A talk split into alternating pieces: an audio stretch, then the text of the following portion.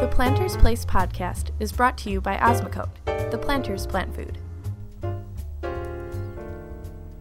I'm Amy Grisak, a garden writer in Great Falls, Montana, and today I'm going to share some deer woes with you. Our yard looks like we have a herd of draft horses living here. There are large clumps of deer poo dotting the landscape. These rodents with hooves are undoubtedly eating very, very well. And I know what they're dining upon. In one night, the deer stripped off the leaves from my gorgeous lilies until they looked like pathetic sticks. They also snipped the strawberry plants, pruned the trees, and pulled out the carrots. I'm just disappointed they didn't eat the bindweed because that might actually do some good. Keeping deer out of the garden is a long time problem with a confusing number of solutions. Some work, some don't. The trick is to find what keeps them out of the garden for you. The most severe method is fencing. There's a place south of us called Tizer Gardens that is incredible not only because they grow hundreds of roses at 5,000 feet in elevation, but also because they segregated the entire four acres of gardens using an item called deer defense. This is a seven and a half foot tall poly fence that effectively keeps out deer and even elk. Until the deer learn to start digging, and as long as it's installed properly, the fence will work great. The biggest drawback is it has to fully enclose the garden or yard. This includes a Jurassic Park style gate. It's a pain, but if you keep the deer completely out of the picture, they're not going to have a chance to nibble your landscape. A step away from the full fence is an electric one. This can be useful if done properly. A friend of mine had a great idea this summer. She put peanut butter on survey ribbons that were tied to the fence. When the deer licked it, they got quite a surprise. With the electric fence, you need to know that they can go through them and rip them down.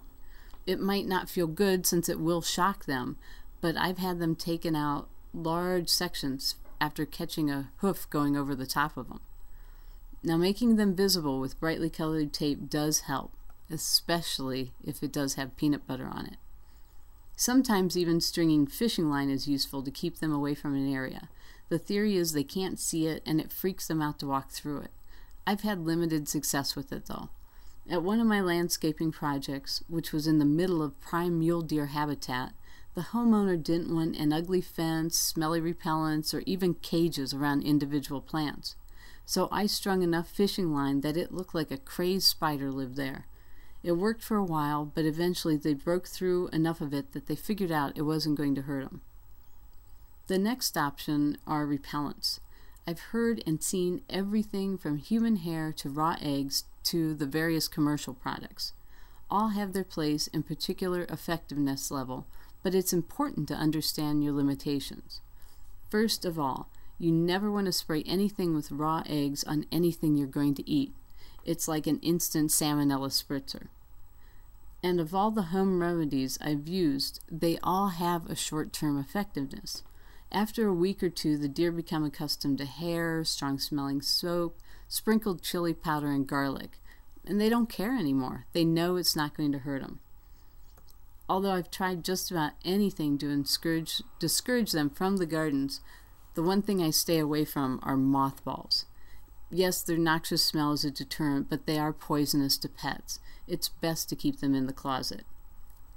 As for commercial sprays, I really like Liquid Fence and Plantskydd the best.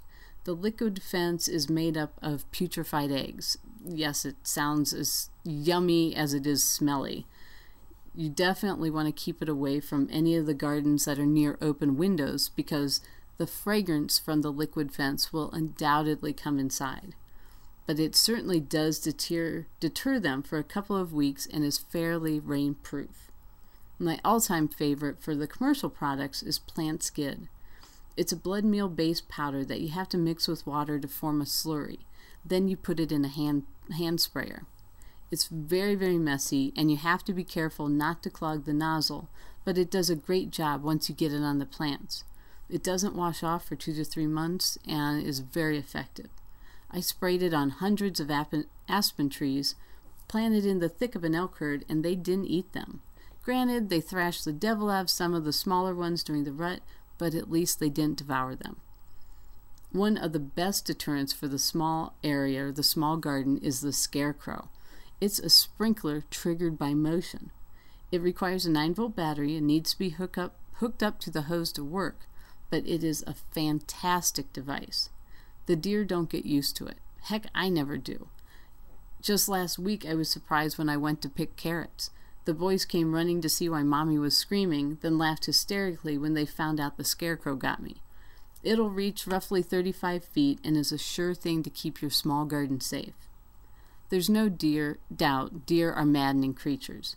They're great to watch when they're grazing serenely in the field, but when they start destroying your garden or your landscape, there's absolutely nothing wrong with taking proactive measures. To learn more from our gardening experts, join the community at plantersplace.com. And be sure to like Osmocote Plant Food on Facebook. Thanks for tuning in to the Planters Place podcast.